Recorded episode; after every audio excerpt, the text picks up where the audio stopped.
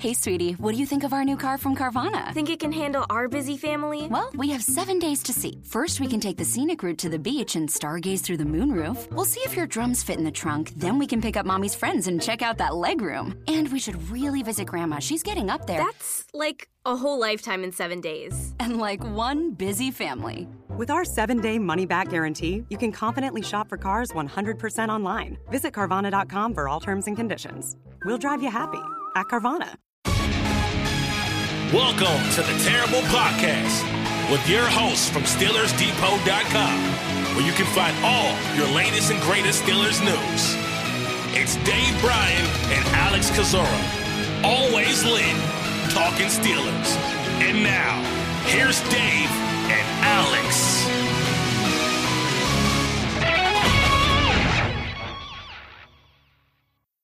Welcome to the Terrible Podcast, Season 13, Episode 127. He's Dave Bryan. I'm Alex Kozora, SteelersDepot.com. Thanks for being back with us here this Monday, Steelers Nation. Dave, how are you doing? How was your weekend?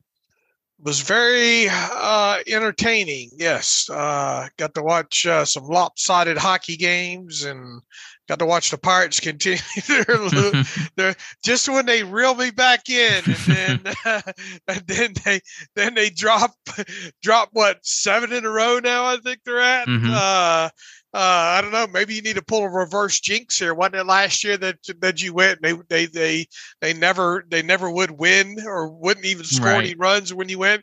Maybe maybe you'll have the uh, reverse effect on them uh, this time. But uh, yeah, look, I mean, here we are past the draft now, and uh, it's funny how the NFL keeps the calendar uh, moving. And you know, this week I think uh, I, you know at least I think you know the initial report is on the 11th which i think is what thursday mm-hmm. when the uh, nfl regular season schedule's supposed supposed to drop i know peter king wonders if that's going to happen on time but uh, i would imagine that the nfl is not going to miss an opportunity to to uh, to have a day this week to you know have all eyes on them so it will be interesting to see if if indeed that happens and and you know, specifically the order of this, you know, the Steelers schedule. We've known who they've going to, who they're going to play for, uh, obviously since the uh, 2022 season ended. But there's something magical that happens when you start putting all that uh, order order together there. So we'll see. Yeah, not my favorite time of year, but the NFL calendar never sleeps. And so we'll assume it'll happen on Thursday, and leaks generally start to come out, you know, the day before and throughout that Thursday afternoon before the actual release uh, is, is announced in the evening. So we'll keep you uh, busy and, and, informed about the schedule news here. Uh, Dave, hey, hey, real, real mm-hmm. quick, uh, if you have if you were have to throw a dart right now uh, uh, as to who who and where they will open up against. I mean, look, I mean, that streak's got to come to an end finally, right? About week one at home. I think right. we said this last year, but well, the Pirates are going to be on the road around that right. time, right? So that was a thought. Maybe this year right. will finally be the year. So, uh, you, you, uh, my bet is they'll open at home in week one, I, and I'm, I'm willing to bet you're willing to go that way as well too. Who do you think they will open uh, at home against? Who would be your best guess right now? How often do they open up against a divisional opponent? Not I know it's very, happened against not, the Browns occasionally. Yeah, not not not terribly often, and obviously last year they opened up up against the Bengals, right? You right. I, will say it's a home opener against Cleveland. They've done that a couple times with Watson first, you know, full season in Cleveland. I'll say at home against the Browns. I will say at home against the Titans. Any particular reason for Tennessee? Yeah, because well, here's what I did. I said, okay, I'm, I, and and it, there's there's no logic. You spent way too much time on this. I can already tell. there's no there's no logical reason to this. I said, okay, let's let's throw out all the AFC North teams. Just uh, just to, by chance that uh, they don't want them opening up in, in division. Let's throw out all the uh, west of the Mississippi teams and and no no real reason other than just uh, uh they don't want those guys to come come east uh, first week. So uh, uh, I eliminated by no real reason a process of elimination the Ravens, the Bengals, the Browns, the Cardinals, uh, let's see, the uh, uh, the Packers, uh, and San Francisco. So that left me with the Jaguars, 49ers, and the Titans. Well, if you look back, I think the last couple years, I think the uh, I think the uh, uh, uh, Jaguars and, and and Patriots have opened up on the road, so I'm going to let them stay at home. Whereas I think the Titans the last couple years have opened at home. So uh, playing that meaning meaningless game, uh, I I came away with the Titans.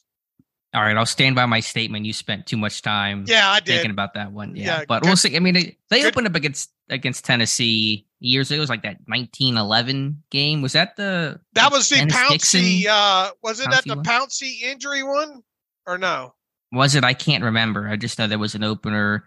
I mean, they had the you know, I was at week two. I, I I'm I'm uh, stumbling right now, so I'm not quite sure. But okay, I'll go with you on the Titans. I get that. Okay, I, I that would make for a pretty interesting matchup as well too. I think, wouldn't it?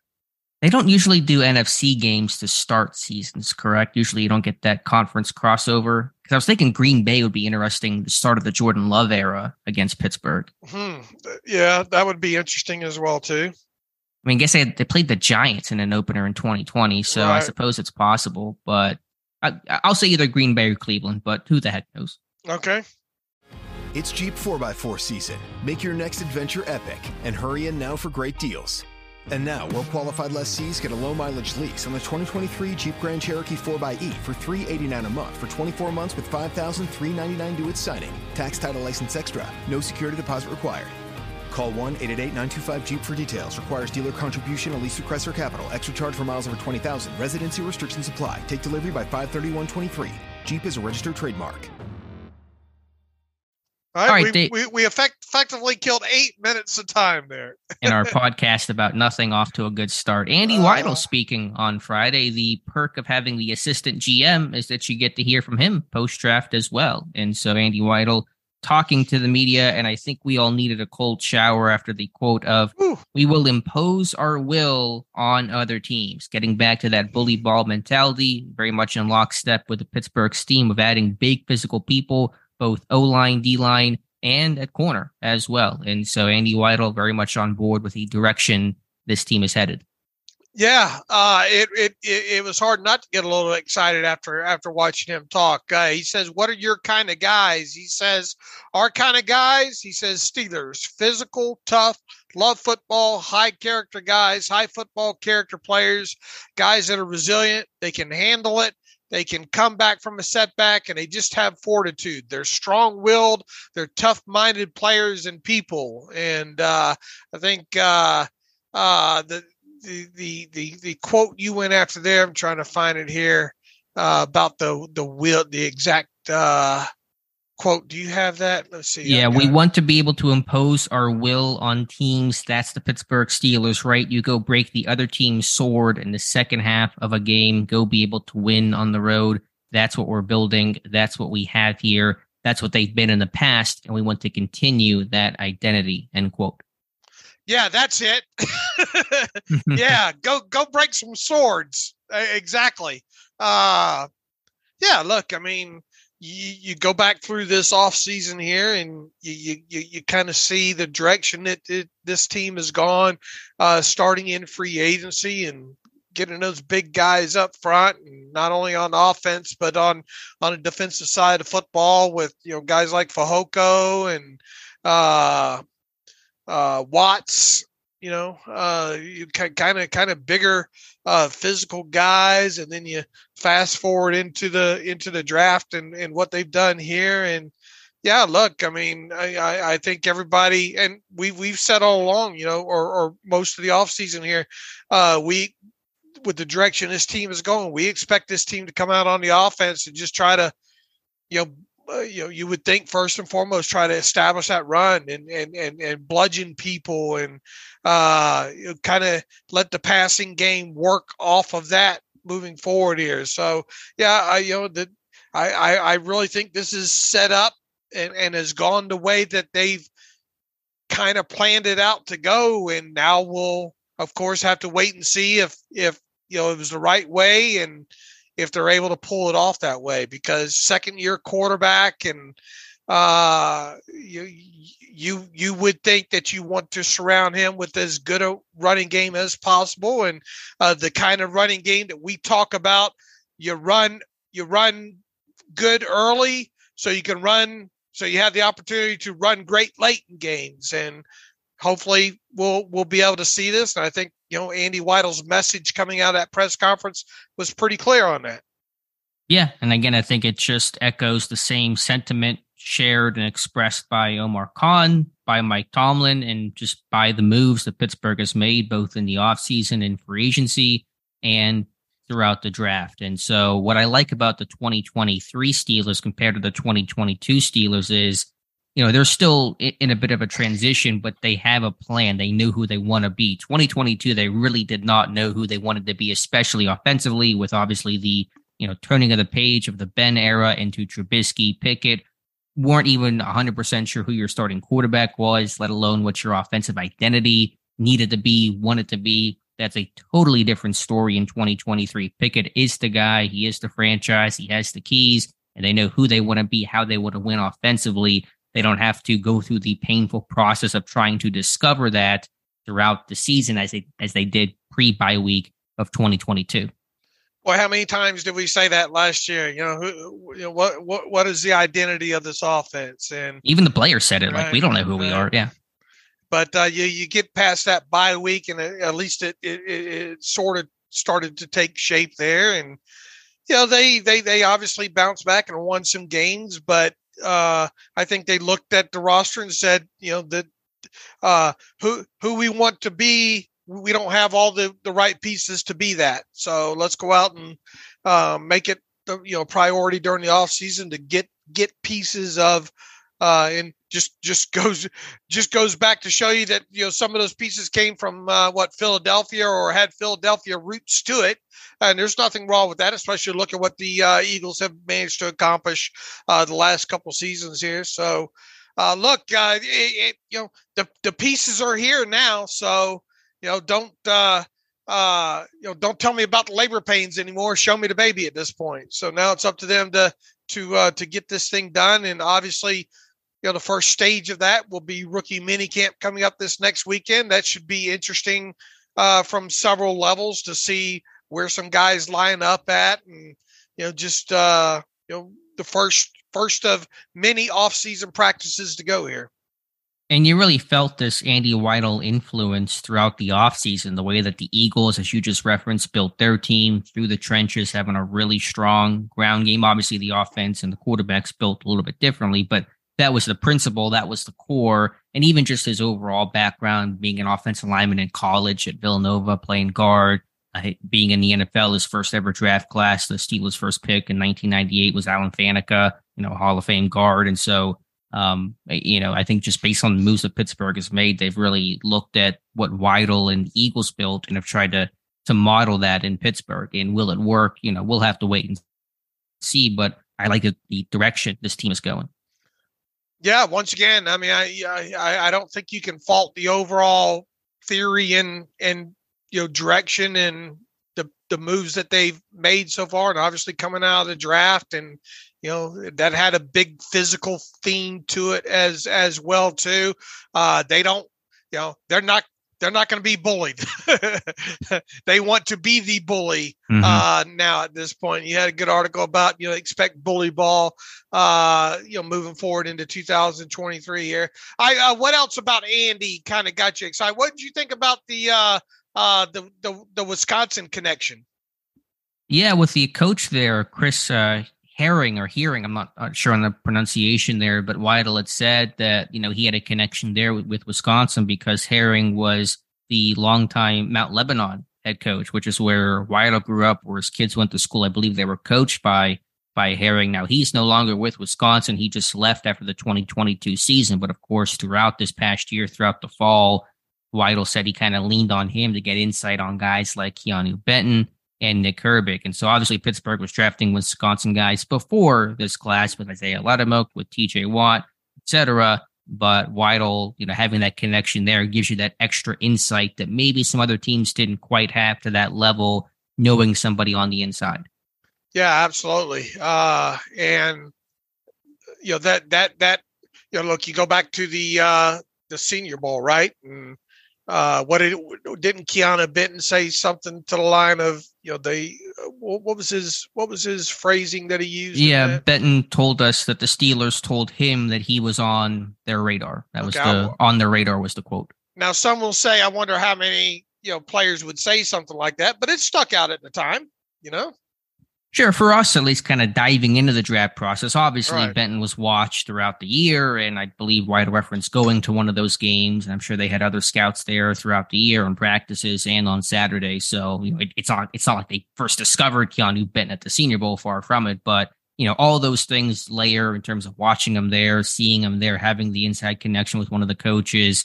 Um, you know, watching him, you know, play, watching the all 22. You put those all things together, and that creates the profile and the report on the player that makes you feel really comfortable with the guy. And again, I think just projecting Wisconsin defensive players to Pittsburgh scheme because there's so much overlap being odd fronts, having similar uh, philosophies in terms of run stunts and blitzes and the calls that they make makes that projection a bit easier in a still otherwise muddy and difficult process to project. Anytime you can make that a bit cleaner, you're pretty intrigued by it.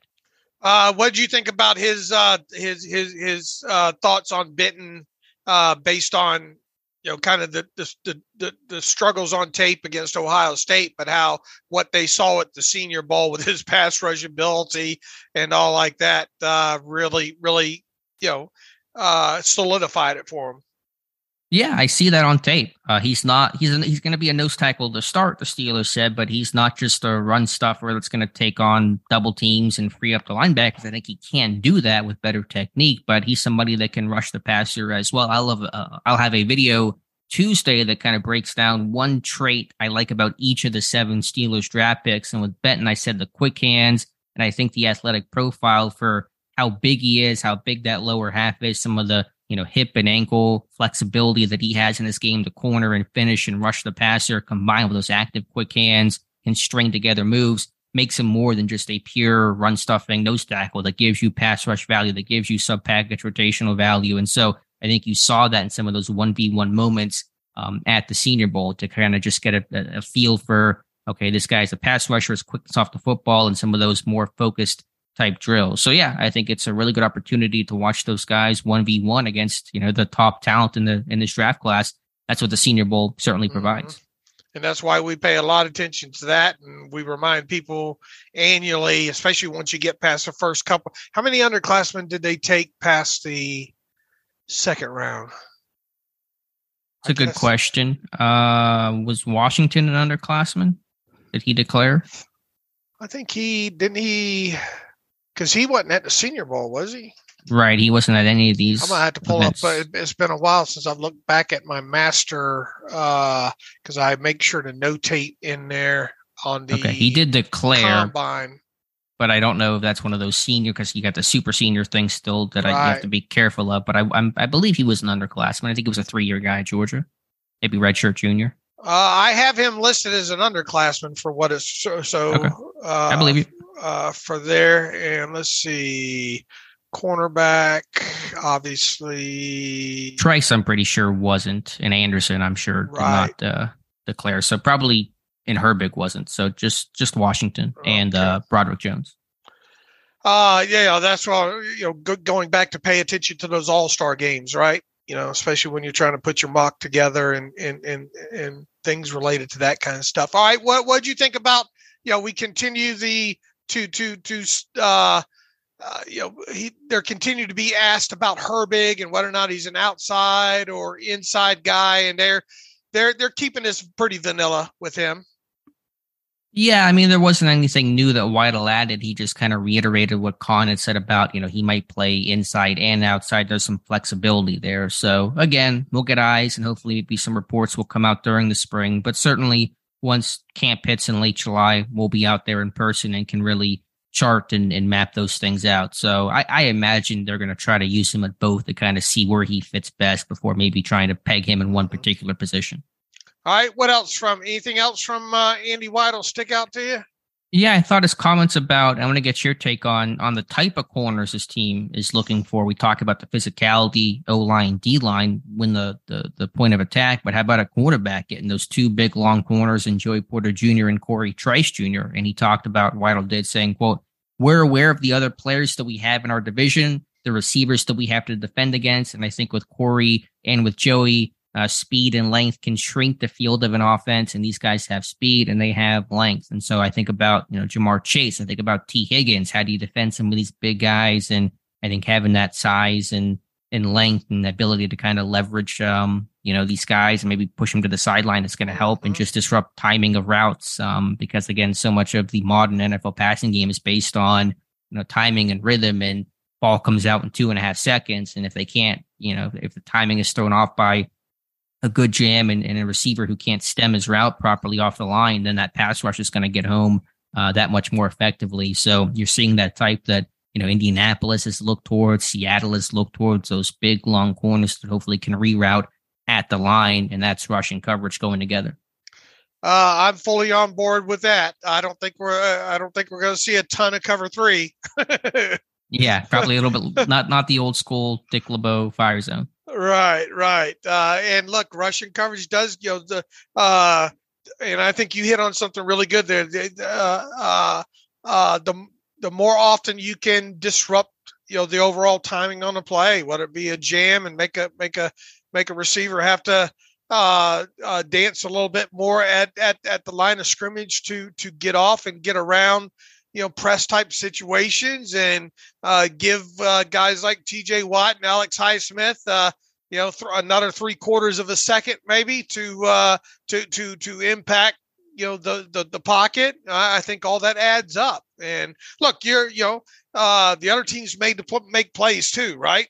And and sure. uh, but within that, you know, I uh, look once again. This goes back to the identity I think this team wants to have, and I I, I think they've made it very very clear. They they they want to uh, be the aggressor here. Uh, they want to play, you know, a, a level bully ball on both sides of the football.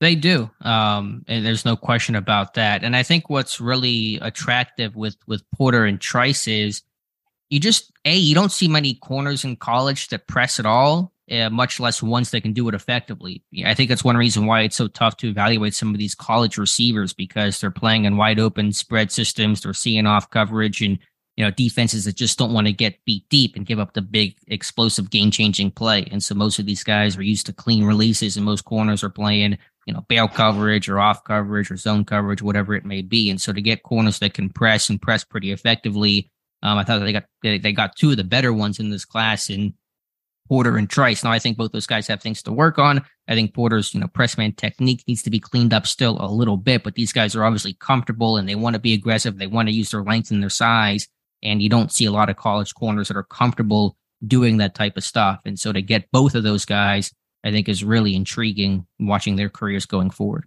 Yeah, and and you know, with a guy with Porter, obviously where he's drafted, you would expect him to get on the field sooner rather than later, and you know, uh, a lot of attention will be on throughout the rest of his offseason. Can he, can he, can he crack that lineup by by uh, week one and and and you know be be a starter on one side? Uh, obviously, the real wild card here, and uh, it's, it's, quite a quite a lottery ticket if it comes through for you. It, it is a guy like Corey Trice Jr. Uh, I mean, there's there's obvious reasons why he, uh, you know, fell as far as he did. You know, maybe it is medical problems. Maybe it is uh, some teams maybe had him viewed as a as, as a potential move to safety type guy. But the Steelers have made it clear that they think he can be a cornerback and a you know a cornerback in their system. And uh, it just your mind races to think. Imagine, imagine if they do hit on both of these guys uh, and right out of the shoot at that. Now, obviously, you know, I, I, think it would take a lot for a guy like Corey Trice to to get on the field come week one. But you know, what what what if through you know the natural materialization of the season and how many times we talked this off season about you know what does the future hold at the cornerback position past this year when it when you talk about guys under contract right levi wallace Ahkello witherspoon arthur maulet uh, James Pierre, all those guys uh, their contracts in, you know, assuming they all were to make the 53 man roster this year. There's no guarantee that happens, but they all, all their contracts are up after this year. What what does the future of the secondary uh, look like past 2023? And within that, you, you know, obviously the hope is that that you know Porter gets into the starting lineup sooner rather than later. And what if? I mean, it's a huge what if, but what if Trice can as well too, and and and and and uh, be that mid round talent that you got for a steal in the later rounds.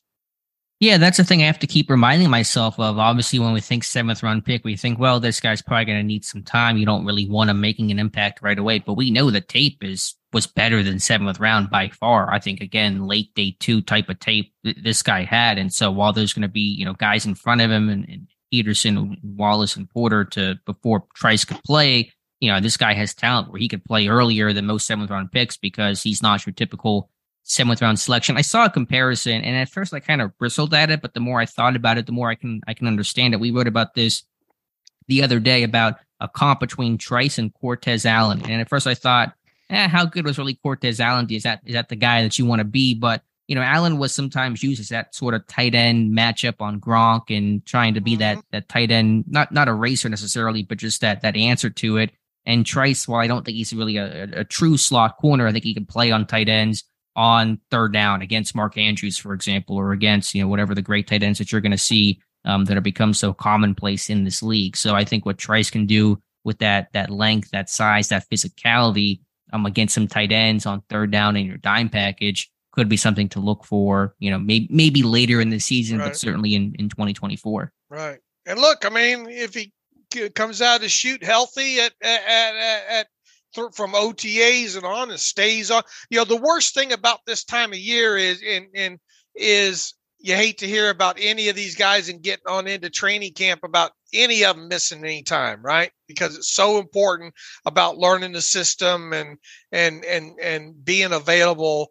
Uh, and we how many how many times have we come out of draft and you know think maybe this guy will get on the field early and all, then he ends up you know, for whatever he's soft tissue. I think that even happened with Cortez, didn't it? Do you? Do I'm you sure. Did I have to go back and check? But was probably. it him or Curtis Brown? I, it's been so long ago, but it seems like, uh, and it might have even been both those guys. I know. I, I know Brown. I think had a hamstring issue at one point. Right, but uh, and it seems like maybe Cortez did. I, will have to go back. It's been too long, but uh, seemed like a couple of those guys missed some time.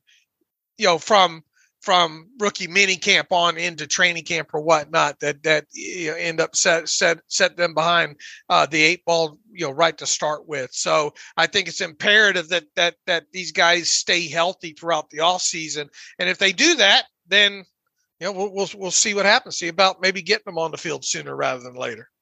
Last thing from Weidl, he talked about Broderick Jones, obviously excited about the pick, called it a brilliant move from, from Omar Khan. Maybe a little strong there, but fair enough. I will take it. He talked about, though, with Jones, how he can open up the Steelers offense. What do you think that means? What do you think Jones could do whenever he does play that could open up this offense?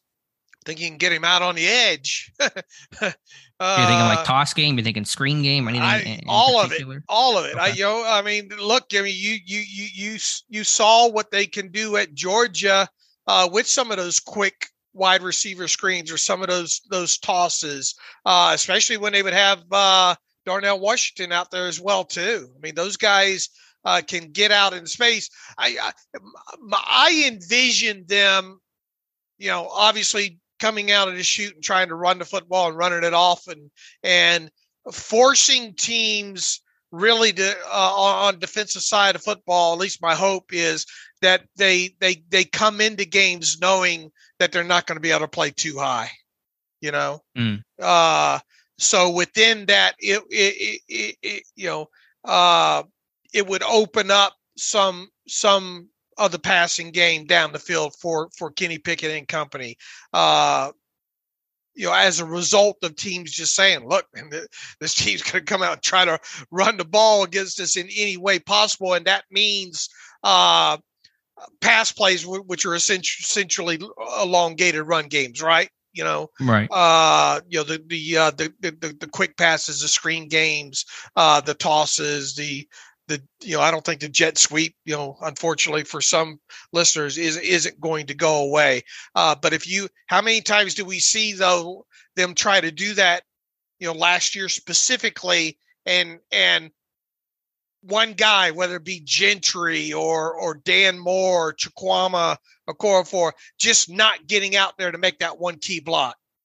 Sure, all the time. Yeah, and I think you know what Jones can do pulling. They didn't pull the tackles too much last year. Um, you might be able to do more of that. Some of those dart concepts with Jones. I can't wait for the first tight end screen with Jones out in front of Darnell Washington. I just want to see that. That's going to be, I think, a lot of fun to go out there and see some of the misdirection that you can do to get those guys open in space and uh, the throwback screen type stuff. So yeah, I think in terms of the screen game, which has been such a pain point for Pittsburgh for years now when it comes to the, the tight end running back screen game, hopefully can be better with a guy like Broderick Jones out in space. You know, and I'm trying to go back through my head. I mean, I probably five or six instances right off the top of my head. Can I remember last year? Man, uh, did this this elongated run game, meaning you know, quick pass or whatnot. Uh, that could have busted for uh, you know, for, for an explosive play had they got this one block, mm-hmm. you know, and, and how, yeah, it is, it is all about that too. You know, so if things are blocked up perfectly, uh, on, on, on plays, a, a lot of them are designed to go 20 yards, right? Yeah, you don't design, you know, plays where you get three yards if it all goes perfect. So obviously, a, a seal here, a seal here. I want to see a lot of that you know? Yeah, and a lot of alleys they get created right. off those seals. And yeah, I mean everything looks good on the whiteboard until you get it out on the field and you need the guys that can actually execute that. So um, yeah, I think that was interesting comment there. I want to see how that manifests itself in this Canada based offense, but certainly to get that really hyper athletic left tackle is something Pittsburgh's not had in in quite some time. If we get to week one, is it disappointing if uh, Broderick's not the week one left tackle? To a to a degree because you always want your first round guys to be on the field you know right away. Um, but i also understand this guy's pretty raw and there's going to be work in his game. It's not always going to look as pretty and there's going to be probably some days in camp or a preseason game where you sit there and say yeah man this guy you know, he looks a little bit rougher than we thought. And i think dan moore is going to present a good challenge being a veteran guy that's played all what 33 games the last two seasons or 34 whatever it is. Um, and so i don't want to assume that jones will just waltz in and be handed anything. But obviously, you know, with that skill set that Jones has, you want to see this guy out there sooner than later. Who got you more fired up uh, these last several days, Khan or or or Weidl? I think Weidl. Just when you say yeah, yeah. we want to impose our will, I mean, Khan's breaking swords, baby, breaking swords. Yeah, I'm not even sure what that means, but I'll take it. I mean, it just all sounds good on a it sounds medieval, doesn't it? I, yeah. I like that. Yeah, it really, yeah, it really does. So I think Weidl, but um, you know, it's all exciting and obviously get him on the field, and you really just can't wait to see these guys in action, which will start this weekend. All right. Uh, one other quick note: is speaking of this weekend, the Steelers mini camp tryout list has grown uh, a little bit. Still don't know, don't know the the full list. Is probably going to be ten or fifteen names that that appear this weekend that um, we're not currently aware of. I think the most interesting name that will be uh, in minicamp this weekend on a tryout basis is Gabe Oladipo from Texas Tech, a defensive lineman. And on the surface, okay, defensive lineman from Texas Tech. What's so special about that? This guy has not played in a game since high school. He was a, a track and field guy in in uh, disc throwing, and I think some of the other you know throwing. I'm not knowledgeable here about this too much, but uh, weight throwing competitions, and he was doing that at Texas Tech until 2022. Then went back out for the football team, was on the team, but only practiced all year, never actually appeared in a game. So really interesting story here. Gabe Oladipo really strong. Um, I think he benched 29 at his pro day, had good testing, ran a sub five second 40. So he's a he's a good athlete, obviously. With uh, I'm looking at his photo, just like a massive, you know, upper half um, with all the throwing that he's done. But one of the more interesting names, a guy that's not really has not played in a game since high school, will be in a NFL uh, rookie minicamp this weekend. A guy that would probably do good in the in the Kozora toss, right? I think he he has the record there. Yeah, it, it's it's him and then the uh the the freshman year bully. I think is in second place in the Kozora toss. So yeah, uh, uh, uh, I would. I, I, that's that's interesting. Uh, I, I, would look at this as the old no stone left unturned category. Uh, height, weight, speed. Uh, you know, you, you want you want a chance to play football and and, and let it let us get a look at you. Uh, come on in. Yeah, really interesting there. So obviously the odds of him making it are probably going to be, you know, slim like most of these Trout guys, but I thought a really interesting uh, story there. Yeah, listed 6'2", 295, so there's some size and some strength. And I know some people in the comments mentioned about what um, Carlton uh, Haselrig, it was a, wrestler, and obviously Villanueva had a you know kind of crazy path to the NFL. So you never count these guys out, but I think Oladipo, somebody will do a story on him. I, I probably imagine to, to learn more about his path mm-hmm. because it's a pretty interesting one. You never know, you, you you and that's why they're invites, right? Yep, exactly. So anyway, moving on here, Dave. Uh, this morning for Steelers Depot, I did my way too early 2023 Pittsburgh Steelers roster prediction. And so we can go through that. And I want to get your thoughts on some of the names that I have and some of the names that I don't have on this roster prediction. So we'll start with quarterback. I have three of them, kind of. I have Pickett, Trubisky, of course, and then a placeholder as a number three quarterback because you cannot make me put Tanner Morgan on this list, and he's the only uh, quarterback on this team as of right now. All right. What uh, and because that, I mean, there, there's so much unknown there, right? With Morgan, yeah, I just don't think that the tape would justify uh, a spot. If this was 2019, he was viewed as a top college quarterback. His career kind of fell apart, had a bunch of concussions, and so um, they're gonna have to they're gonna have a fourth quarterback on this roster at some point. I don't know if that'll be a veteran or not.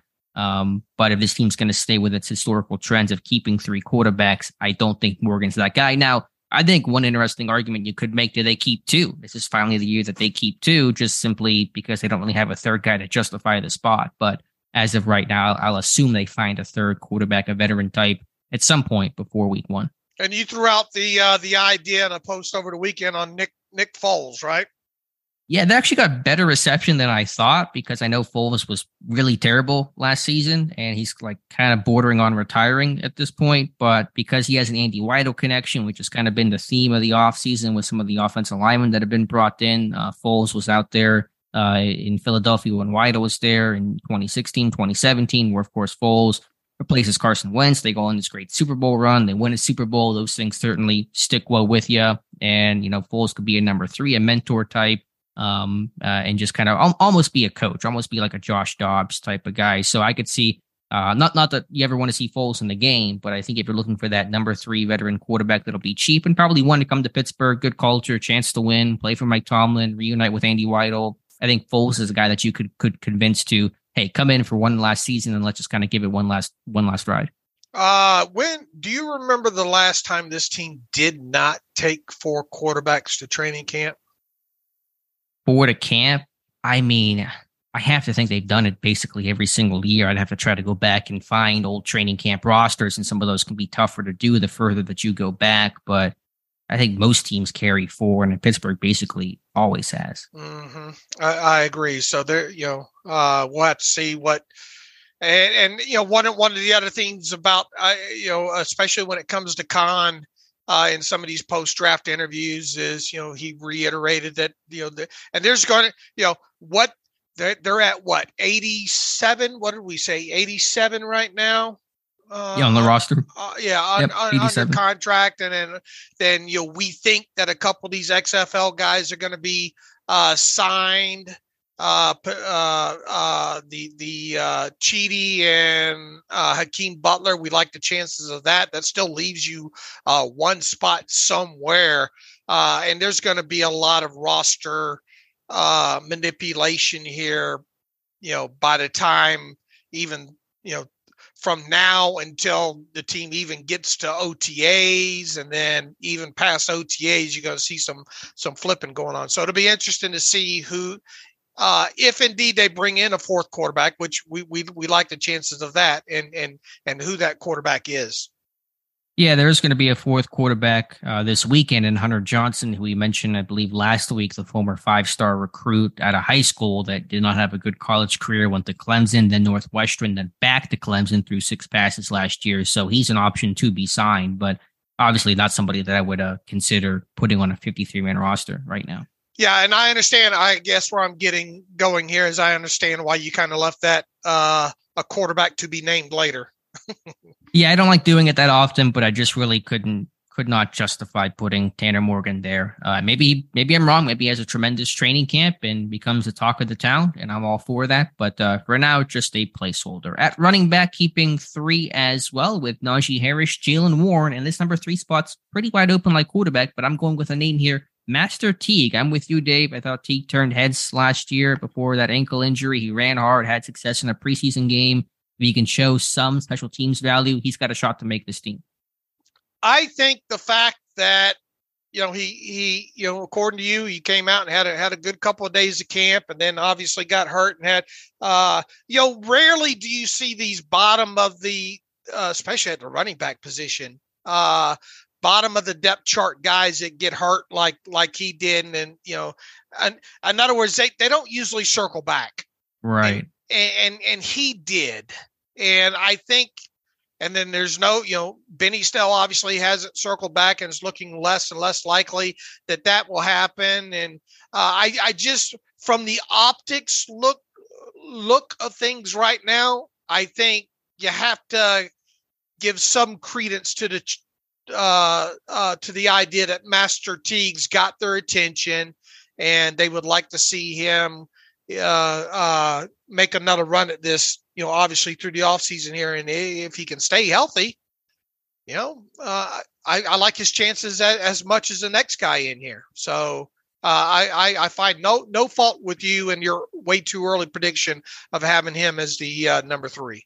He's got size, he's got power, and those are basically the two things that Pittsburgh looks for in a running back. And they just love the big type of running backs. Those are the guys that have always worked well. The smaller types like McFarland's uh, of the world, the Rainey's, the Archers have never panned out in Pittsburgh. And, and Teague is like rocked up. I mean, he just looks unbelievable. So yeah, I'll go with Teague for now. Um, and maybe this team adds a veteran. I don't know, but uh, that's who I'm going with right now in Ma- in uh, Master Teague. So at fullback, I'm putting a fullback here in Connor Heyward. I do believe he'll play more of a fullback role this year. Matt Canada seemed to kind of hint this much over draft weekend and kind of be that H back still that can, you know, catch passes in the flat off of boots, off of play action, can kind of be, I don't know what you want to call him, not a not a John L. Williams of the '90s, but sort of like that, I suppose, and somebody that can a factor back. Maybe not factor back, not not on Merril Hoge on me, but somebody that can you know, be more than a lead blocker, but also probably do some of that as well. I think the biggest thing uh, that I'm interested to learn, maybe depending on how they use him, is is, is when it comes to Connor Heyward is uh, how he functions as a lead fullback blocker. Yeah, because he's not the biggest guy and like the strongest guy, but we know that obviously him as an inline tight end is not going to be where he's going to win either. Now they're doing some of the off ball stuff last year, some of the split flow type concepts, and he got better at that. They were cutting because to start last year, they were just having him like stay on his feet to block these guys on split zones, which is not going to work well, but he was cutting later in the year and that became more effective. So obviously him as a blocker is still a bit of a tricky point, but I, I kind of like him better as that lead blocker than, you know, him obviously being an inline Y tight end. How much consideration did you give to Monty the Mullet? You want to, it'd be fun, but uh, I think he'll have a couple of good moments in camp. But I think again, in this Canada offense, where you want these fullbacks to impact the pass game as well, you know, Pottebaum's not going to offer you really probably anything there. How and obviously this plays on into the tight end position, which you decided to to to to keep there. Uh, you have Freiermuth, Darnell Washington, and Zach Gentry there. Uh, I mean, obviously, Freiermuth's obviously set in stone. Darnell Washington's set in stone to make the roster. Uh, you you you you've got to like Connor Heyward's chances of, of, making a roster in some way, shape, or form. There, uh, I, I guess where I'm I'm where the thing to watch is is once again Connor Heyward, how much is he actually used as the true fullback, how he functions there. Could they potentially, and, and, you know, you got a guy like um, uh, Monty. How do you pronounce his last name? Yeah, I just say, I think Pottebaum. Okay, Pottebaum. Uh, can that guy make any noise? In other words, can you get to get to uh, a place where you know, maybe maybe Monty can be your your fullback special teams guy, and then you wind up carrying Freiermuth, Washington, and and and, and Connor Heyward, with with Connor kind of being that quasi, you know, he can fill both roles. Actually, I think Pottebaum's pronunciation is just uh, loud tractor noises. I think it's how you say it. it's like a Key and Peele sketch. You just have some heavy machinery as your your sound. It's probably like your throwback Iowa kid. That's how you pronounce it. Or, or as John Madden would say, boom. Yeah, you just say boom, money boom. That's just what you do the entire time. Um, yeah, I mean, what I want here, you know, keeping you, you could put Heyward as a tight end in that bucket, and that's fine. I don't really care. I think he's going to be used in a variety of ways, not just as a tight end, not just as a fullback. But you know, you're going to keep four tight ends slash fullbacks, which is what you had last year with Derek Watt, and then Heyward, Freiermuth, and Gentry. Uh, Gentry may not even be active on game day, but if you want to be the, the bully ball type of team with the big people up front, then you're going to keep Gentry. And if you don't keep Gentry, and you're going to keep four of the fullback slash tight ends, then who else are you going to put on there? Um, you could put Monty, I guess. There's Rodney Williams, who's really more of a wide receiver type of tight end than a blocker. So that's why I went, you know, with Washington and Gentry. All right, I got you. All right, wide receivers. Interesting. Uh, yep, the six here: Diontae Johnson, George Pickens, Allen Robinson, Calvin Austin III, Miles Boykin, and Anthony Miller. Miller was my 53rd and final player to put on this list. I think the top five I mentioned are pretty set in stone in terms of making this team. Even Boykin, just because of this, the I think clear special teams value that he's going to offer. Miller, there's some versatility there if he can stay healthy. I think he'll make some plays. Another veteran type of guy in that room, but Miller was the guy that you know you could probably sub out for somebody else. Yeah, it'll be interesting. I would think, and it'd be interesting, you know, to to earmark this and and come back to it later. But I, am with you to the fact that uh, it feels as long as these, uh, long as, and it's a uh, once again, these things have a way of working themselves out, unfortunately. Uh, but assuming all these guys stay healthy, I would at least pencil in Johnson, George Pickens, Allen Robinson, Calvin Austin III, and Miles Boykin. And Miles Boykin primarily because he's such a damn good gunner, special teams player. Uh, mm-hmm. Then, then it becomes a question of, of of a, do you keep six in total, and b, who is at sixth? Yeah, and obviously there's other names competing. Gunnar Olszewski, can't forget about him. Dan Chisena, I think could be a really quality special teamer, but I think Boykin's return is gonna, you know, certainly hurt Chisena's odds of of making the team. So those are other names to be in consideration. And of Co- course, Cody that, White's one that's hung around a little yeah, while too. You know, he just feels like you know a four A type player where he's never really going to make an impact in the NFL. Just like a practice squatter that can wear different hats, help you out on teams a little bit, but never really you know slam dunk 53 man roster type. But, but yeah, he's he's there as well. All right, you have eight offensive linemen in total. I do. I'll rattle them off here. Broderick Jones, Dan Moore, Chuck Wilmore for a tackle, Isaac Seumalo, James Daniels, Nate Herbig at guard, and Mason Cole and Ryan McCollum at center. So notable names not on here. Probably a good place to start that. Le'Raven Clark, Kendrick Green, Kevin Dotson.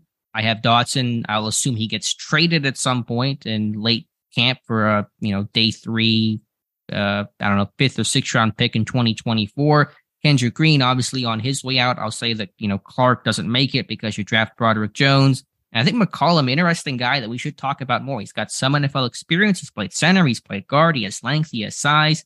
I could see McCollum with a full year in Pittsburgh, kind of having a, a pretty good training camp. All right. If you were to keep one more, I mean, obviously, if you if you told me that they couldn't trade Dotson, do you still keep him? I guess, is, but is he like next man up? I mean, Herbig would be next man up. So I'm not even sure what Dotson would do if you kept him, unless you just like extreme depth. That there were a ton of injuries. There is Spencer Anderson. Right. I'd, I'd, probably go Spencer Anderson as that versatile guy that can kind of play everywhere. So I guess him. But I wanted at least one draft pick to not make it, just so it didn't feel like every single draft pick makes it, because typically not all of them do. Right. Uh, that's where my mind wandered to is, is, is and it'll be interesting a to see starting uh, with this rookie mini camp you know where anderson starts off at and and then on top of that you know do, do they move him up and down you know uh, will he be advanced enough to right out of the shoot and, and on into otas move around quite a bit?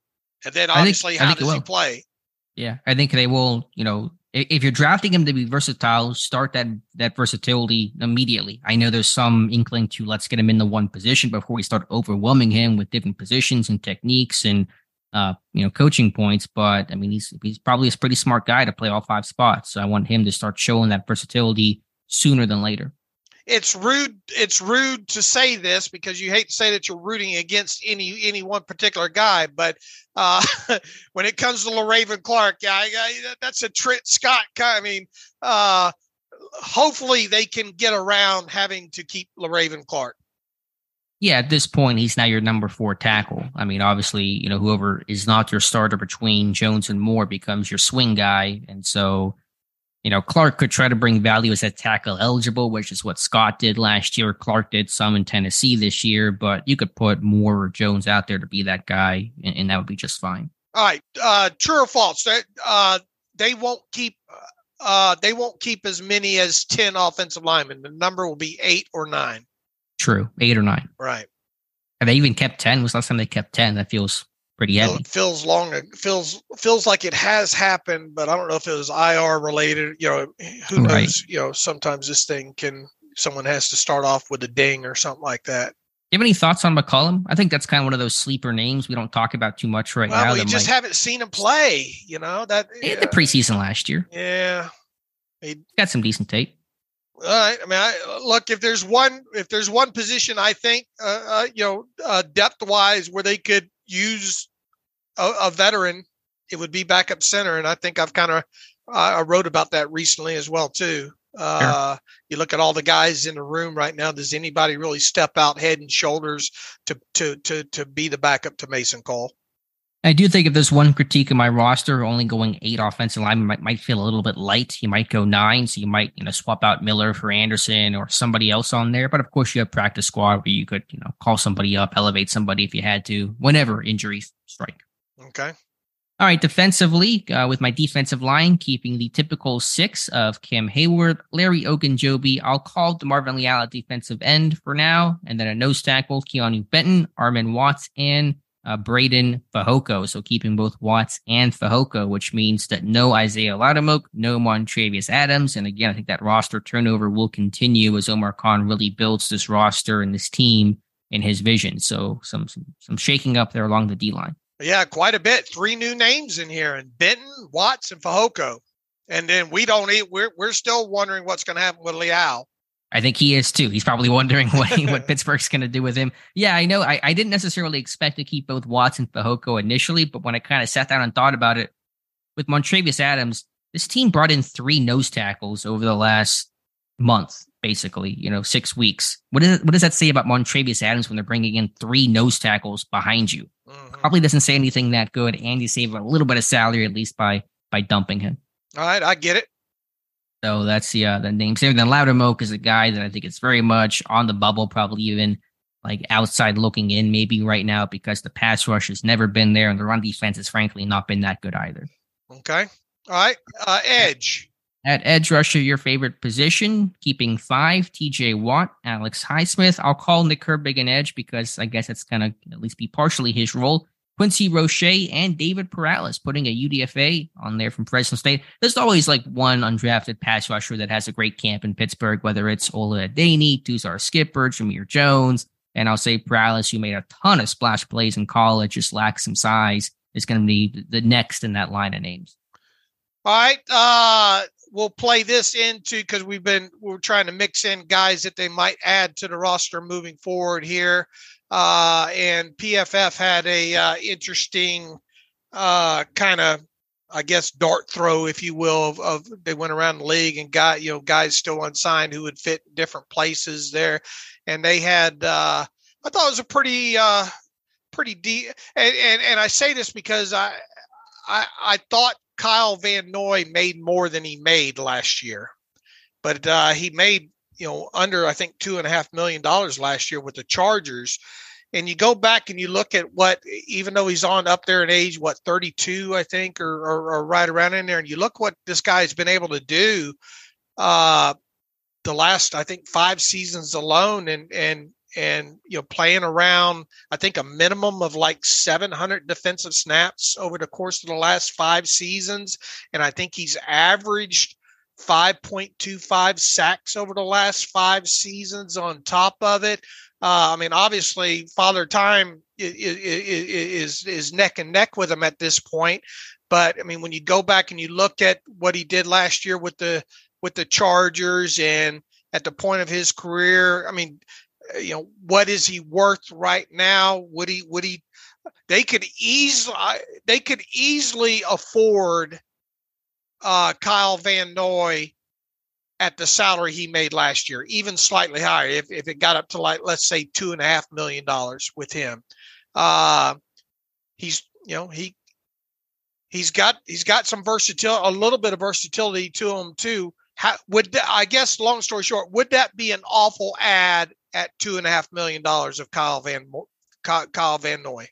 No, I don't think it would be. And I'm just looking at his numbers. I think you know what did you say the average was like five point five point two five sacks. I think over the course. I, I, think I wrote over the course of the last five years, and I think he's averaged uh, a minimum minimum of seven hundred something defensive snaps played. Now you, uh, I, you know, uh, I don't think you want to get in a situation where you have to play him seven hundred and something snaps, but uh, you know, if you could keep that number around 400, 450, I think would be more ideal because that would have mean, you know, and, and let's assume that that injuries don't happen ahead of them. Uh, that means you're getting guys like Watt and Highsmith a little a little bit of rest along the way there. And, you know, I, I think with his experience, he'd fit in good. And then, you know, it prevents you from having to rush Herb, you know, assuming that maybe you you're you're you're headstrong that Herbig's going to be an edge. All right. Mm-hmm. Uh, and you want him to kind of, because even Weidl says, you know, he's going to, we think he's going to get bigger naturally. Well, that's not going to happen unless he gets down to Primanti Brothers. Is he going to get longer? I think the length. People yeah. people keep ignoring the length is right. our biggest issue with with Nick Herbig. Right. That and and you know, I do. Do I think Herbig can maybe get a little bigger from from a frame standpoint? Yeah, I think that's possible. But once mm-hmm. again, uh, uh, he's not going to get longer unless you have you unless you really want to go medieval this offseason. put him on a rack. That does so. exist apparently. I was reading about this. Like there's some guy because I'm a short king myself, and I was like, I'm just looking at this story. This guy got like metal rods put in his legs to make himself three inches taller, which just seems like an insane thing to do. That's totally not worth it. But uh, we could do that with Nick Herbig, I suppose. You know, and, and let, us face it, Roche. I mean, w- what is he in paralysis? even you know, he's got some a little bit of length issues to him too, and sure. you know, not the quickest guy off the ball, and obviously a rookie, and and, and going to just be fighting to probably even make the practice squad. So I guess uh, where I'm going with this is I will you know mark this down on, on the tape right here so you can go back to it only if I'm right. Uh, I, I like the chance of this team still adding an experienced edge. Yeah, they've been doing that, and I would totally understand why they would do that with Van Noy. Not even just the average of the sack totals, but over the last four seasons, the consistency of it, like the median of it, six and a half, six, five, and five sacks mm-hmm. over his last four. So it's been just like consistent, steady production, even as he's gotten older and changed teams and been in different systems. Um, that I think is really interesting with Van Noy. So yeah, I'd be open to that, but you know, the, on the other hand, just play devil's advocate, this team may say that we got a bunch of young guys that are hungry that are going to compete with with Herbig and Roche and Morales and whoever else is in that mix, and we're going to let those guys compete and see what we have with this current group before we think about some of the outside additions. As it sits right now, would you like to see a veteran added to this group? Yes, especially if Leal's plan is to play more true D line. Right, and see that's another part of this equation we we're, we're waiting to find out too is what what's going to happen. What what room or rooms is Leal going to be in? You know. Yeah, I know we sound like broken records talking about that the entire offseason, but we but don't it's know. a really important question. And and we're not going to pretend like we know right. what what it, directions he's going to go in. And that answer would tell us a lot about how right. this roster may or may not look. So that's why it's a it's something we talk about you know so often. All right, inside when you look at it, it looks a little thinner than you kind of realize. But the four I'm keeping here are Cole Holcomb, Mark Robinson, Landon Roberts, and Tanner Muse. Muse primarily for special teams. That's it. That's the group right now. Uh, I think Herbig could play some off ball, and I, I, I noted on here that I think Robinson will be the week one starter. I know Roberts was signed and he had the two year deal with you know not for a ton of money, but more than what Robinson is making. But I'm gonna I'll bet you a dollar that Robinson is the week one starter. Okay, I'll take that bet. Just just okay. to be on the other side.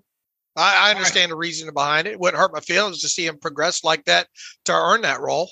Yeah, but they're pretty similar players, Robinson and Roberts. Their makeup, their builds are, are pretty close to, to ident- identical. At cornerback, some more changes here with Patrick Peterson, Levi Wallace, Joey Porter Jr., Corey Trice Jr., Arthur Maulet, and Chandon Sullivan. So no James Pierre, no Ahkello Witherspoon. Uh, those are the six that I'm keeping. Your thoughts, Dave? Yeah, feels like you could use uh, that slot. You know, uh, a, a, a, a better slot to go in there as a backup. Yeah, I mean, again, we talked about that so much in terms of who that guy's going to be. Basically, my thought was Peterson, Wallace, uh, Porter Jr., and Trice Jr. are your outside guys. Maulet, Sullivan, more of your inside slot guys. Obviously, they may move Peterson around a bit, and these guys aren't necessarily going to be static, but that's kind of the way I broke up the room. No James Pierre in there for for special teams, huh? Yeah, I mean, I've you know I've always wanted to like Pierre's game, and he's been I think a fine special teams guy. But at some point, he's you know he's got to prove that he can be a real consistent cover guy, and he's never been that that type. So obviously, you know he'll, he'll battle Trice. Um, it may come down to like a two dogs one bone situation between uh, Cory Trice Jr. and, and James Pierre. Yeah, I, I, I would have to think that uh, Danny Smith will have some little bit of say in in one of those spots there. So, uh, and I would like to think that James Pierre probably the leader in the clubhouse when it comes to guys Danny Smith likes. Yeah, that's fair point. So we'll get in the camp and see how those guys look. And at safety, five with Minkah Fitzpatrick, Damontae Kazee, Keanu Neal, Miles Killebrew, and I'm keeping Tre Norwood. So 11 DBs, pretty heavy there. Norwood to me very much on the bubble after a disappointing sophomore season, but because there's versatility, because of the slot concerns, Norwood, in theory, on paper, should be a better, you know, slot coverage guy on third down. So he makes it as well. And Miles Killebrew lasts one more year, right? Yeah, I think you know Pittsburgh loves to keep you know two or three core special teams guys, and and Killebrew still is that guy. All right, specialist. Yeah, rattle them off here. Chris Boswell at kicker, Braden Mann at punter, beating out Pressley Harvin the third, and Christian Kuntz at long snapper. All right, at least you should have a pretty decent battle at punter there, right? Yeah, that'll be fun. I think last year they kind of sat there. They really brought in no competition for Harvin at all. They cut their punter early in camp, basically trying to put this full vote of confidence in Harvin. Okay, you're our guy. Don't even think about competition. Just be the best player that you can be. Harvin was better last year, but not that much better. Mann has a big leg like Harvin. I think he's had more productivity at the NFL level. If his hang times can be consistent, then he'll be an option. And Mann can do kickoffs as well. And that may give Chris Boswell's leg, as he gets older, a bit of a break. All right. Uh, I like the reasoning there. How many of these 53 do you think you're going to hit? 47? as of right now, yeah, I mean, because like there's 47 or almost you can't even debate, you know, unless there's an injury that occurs or something. So that's probably an easy answer to give. But just something to do here on a May, sure. and then uh, you know I'll have another one right before training camp, and of course they become more more meaningful, more interesting once camp begins. All right, I might try right. something similar here in the next week. Yeah, looking forward to that. Anything else, Dave? You want to talk about? I think those were all the things that we wanted to uh, basically hit on. Uh, trying to think. Did we miss anything we wanted to hit on? Uh, no, I think we're going to try to do a draft roundtable Wednesday. No guarantee, but we might try to put something together. Probably do a couple of those versions throughout the off season, but hopefully we'll have something something different for you guys uh, this Wednesday. All right, and if you uh, submitted an entry into the uh, draft contest, I finally uh, poured pour. We had so many entries to that thing, and they come in in all different various ways. Some in Excel format, some in Word, some in PDF, some in just a type, you know, just in an email body, and it, it makes for it made for quite a job uh, for David O to have to go through. But I think he's doubled and triple checked everything. So uh, look for a post maybe later on this evening with the initial what we think is the uh, top three in this. And obviously, if you find issue, uh, we will give like a 24 hour grace period to say, hey, you missed me here. Uh, I think my score was was better than this because with so many entries, it just may. I got to find a better way to do. You know, we have so many entries with this uh, I got to find a, a, a, an, an easier way for these entries to come in, and more importantly, to get scored because that's uh, uh, it's taken quite a while to go through all these for for David O. So uh, hope to have those results up on the site later on uh, tonight here for for people to go through and question and and uh, I guess contest if uh, if if they feel they were wrong here. Uh, all right. With, with that, you want to get to some emails? Yep. Let's get to some reader emails and close out today's show. All right. Uh, Mark Miller writes in cap help uh, now that we are past the draft, Dave, could you give a brief explanation of what is the benefit to, to a player for agreeing to a contract restructure and are there any negative aspects for them? More importantly, what is the negative side to the team? He says, I see teams like the Browns giving a massive contract to Watson, and before they suffer from the cap hit, they just restructure. I know the cap is fluid, but it seems like they can they they can just continue to kick the can down the road without any consequences. I know you talked about this in the past, uh, but I just don't understand. Now the Ravens have done the same, and the Bengals are next. Uh, he says, I want to see them all have to make sacrifices for these contract decisions. Please tell me it's coming. He says, uh, Look, uh, you know, a I'll just start back. Remember back when the Steelers had uh, Ben Roethlisberger uh, under those franchise uh, quarterback numbers and how they had to keep restructuring uh, him. And it, it's it's it's really not I- any different. As far as the negatives to to a contract restructure, uh, first you got to look at I think at the positives of it. The positive is you get the instant cap relief in in in in that initial year. Uh, the negatives related to it are obviously you are kicking, uh, so to speak, the the the the, the can down the road. Uh, but within that, as far as a a negative related to a player.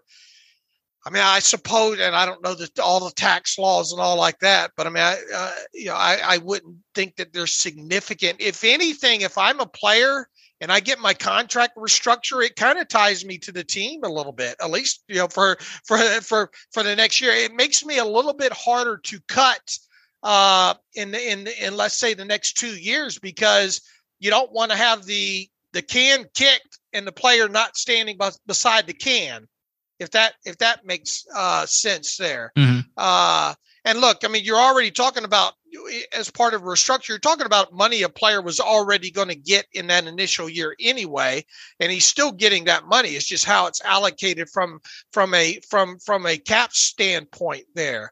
Uh, the the the real negatives to obviously doing this, what it what it could become a negative, especially when you're you're dealing with you know the, the higher end players here is you hope that the player stays healthy and productive and he can continue to stand alongside the can if you will.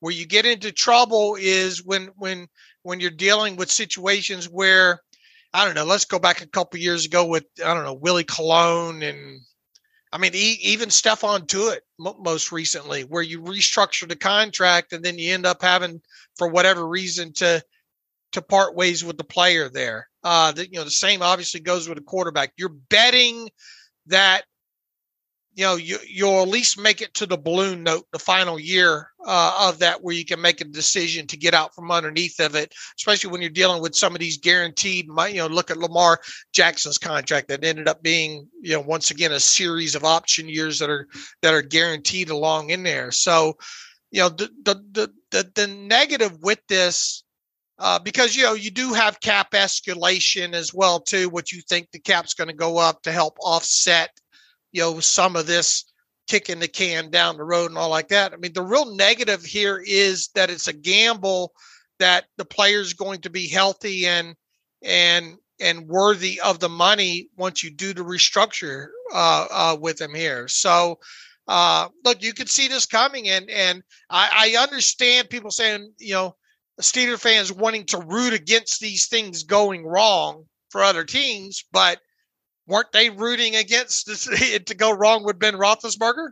You know, to to to uh, uh, you know to, to some degree. Yeah, I guess I'm trying to think back to then. Um, obviously, there's a lot of layers with with all of this stuff that you're trying to obviously explain right now. Look, it makes it hyper when you have multiple high dollar guys on your roster and you're having to restructure a couple of them and all uh in in in in my mind it, it really makes it especially when you're dealing with a franchise quarterback here uh it makes it imperative that you really do good in the drafts especially with your first three or four picks right you Oh, yeah. really you really want to hit on these guys because obviously with their rookie contracts you don't have to worry about a replacing those guys and b replacing those guys with with you know guys that make more money you know Mhm. uh, on, on top of it there so it is a big uh, hopefully i i explained that uh a little bit more than briefly but uh you know negative side for the player i don't see a big negative at all unless you know something related to taxes or something like that for a player to actually restructure and when it comes to the team you know you're betting that he's going to be able to be there standing next to his can Standing, I like, I like the phrasing there. Yeah, I'm with you overall. I don't really have a whole lot more to add, but I think you explained it well. let's see here Hey, so real quick, somebody just asked and this is a very random, and I'm not trying to uh, uh, tease anything here, but somebody had asked me, hypothetically, if Stephon Tuitt were to unretire and like want to come back to, to- and play football again, what, what would be any sort of like salary cap implications for that? Does that does that change anything on Pittsburgh's end? well they've already eat, let's see where's the dead money sit with him right now I mean, I guess his contract, I guess, is just like tolling in terms of the base salary, right? So it would just yeah, I, I would think it would toll. Uh, I think this is the final year that they're eating 4.755 million in dead money, and that does not become undead uh, either. Right. So, so the 4.755 million in 2023 would stay. I would imagine that there, you know, you would be dealing with a toll aspect of the uh, of, of of the contract year from where he left off at uh, there. So 2022 base salary, right? I guess it would be. Is that when he's Yeah, and- and- retired? Yeah, and I would have to. Uh, I I'm gonna have to look on the sheet of of if he even has officially. Do we remember if he officially retired or not? I can't remember. I don't know if he filed the paperwork or not. I'd have to go back. I, I imagine that he did. I guess he didn't. Have, there's nothing that says he has to, but I guess if you want to start potentially getting a pension and all those benefits, I think you have to submit your paperwork, and then it's X amount of time after that paperwork has been filed. So I don't know for sure on that. I know it's a very random thing. Just I had a, a, a Twitter follower asked me that. I didn't have did not really have a good answer other than to say that Pittsburgh still retains his rights. Of course, if he did want to unretire, he's not a free agent. Um, but I didn't know how that might work from a salary cap implication standpoint. If and again, there's no evidence that Tuitt wants to do this. It's just a, somebody just asking me as a hypothetical out of the blue. But thought it was an interesting question. I wanted to get your your thoughts on briefly. All right, here's the last transaction with him, and it happened on Aug. This is according to the uh, NFL database here. Uh, I believe the last transaction with with him was on June the second. Remember that they had to wait uh, to get past, I think, the whole uh, June first thing here. Mhm. Uh, it was him being placed on the reserve retired list. So he did file his paperwork. Uh, I mean, uh, Does that mean that? I don't know if that's the same as officially retiring, just that he's been placed on the reserve uh, retired list. So Okay. he's he's on a list, so he would have to be removed from the reserve. In other words, they own his rights right now. Sure. s- Still, so Sure. no other team can come in and say, "Hey, hey, hey, Stephon, you want to come out? Of, you know, you want to play for us?" Because they, s- you, then you'd have the whole tampering. Right. Uh, Jim Irsay will tweet at you about it. I think yeah. is what happens there. Uh, so I think he would have to a be removed from the reserve retired list, uh, and then I would imagine it would toll back to his last year. Okay. And then you have to figure out if you can handle that, you know, Right. contractually. And I imagine whatever his base salary was was a fairly large number. I don't know the exact Right. number, but Wasn't it around million. 11 to 11 million or so, something like that? probably. So I, I can't remember. I wonder how that. I mean, you sit there and how do you handle that as a team? You sit there and say, "Well, we didn't really account for this to it." Uh, how do you? I wonder how you handle that as a as an organization. Well, you'd either have to, if he was dead set on making that kind of money, then you'd probably have to think about restructuring it. They're not going to. I I would think that they wouldn't wouldn't do that. You know. Right. Anyway, I don't mean to take it down the rabbit hole. Yeah. Just wanted to to answer that that thought. I mean, it's a good question, I suppose, for for for the old hypothetical crew and all like that. But uh, yeah, I would imagine it would toll because uh, the the contract's still technically intact. He hasn't been cut. You know. Right. Yeah, I knew it would toll. I just didn't know how the the salary aspect. You just okay, well, it's back on your cap. If you want to bring him back, I guess you have to figure it out from there. Right now, obviously, you wouldn't have the proration because you already ate the proration. Yeah, but you'd have the base salary to, right, to account for. Right. Uh, well, within that, I don't think we had a busy uh, week in the email machine here uh, overall. So I think that's a good stopping point for us then.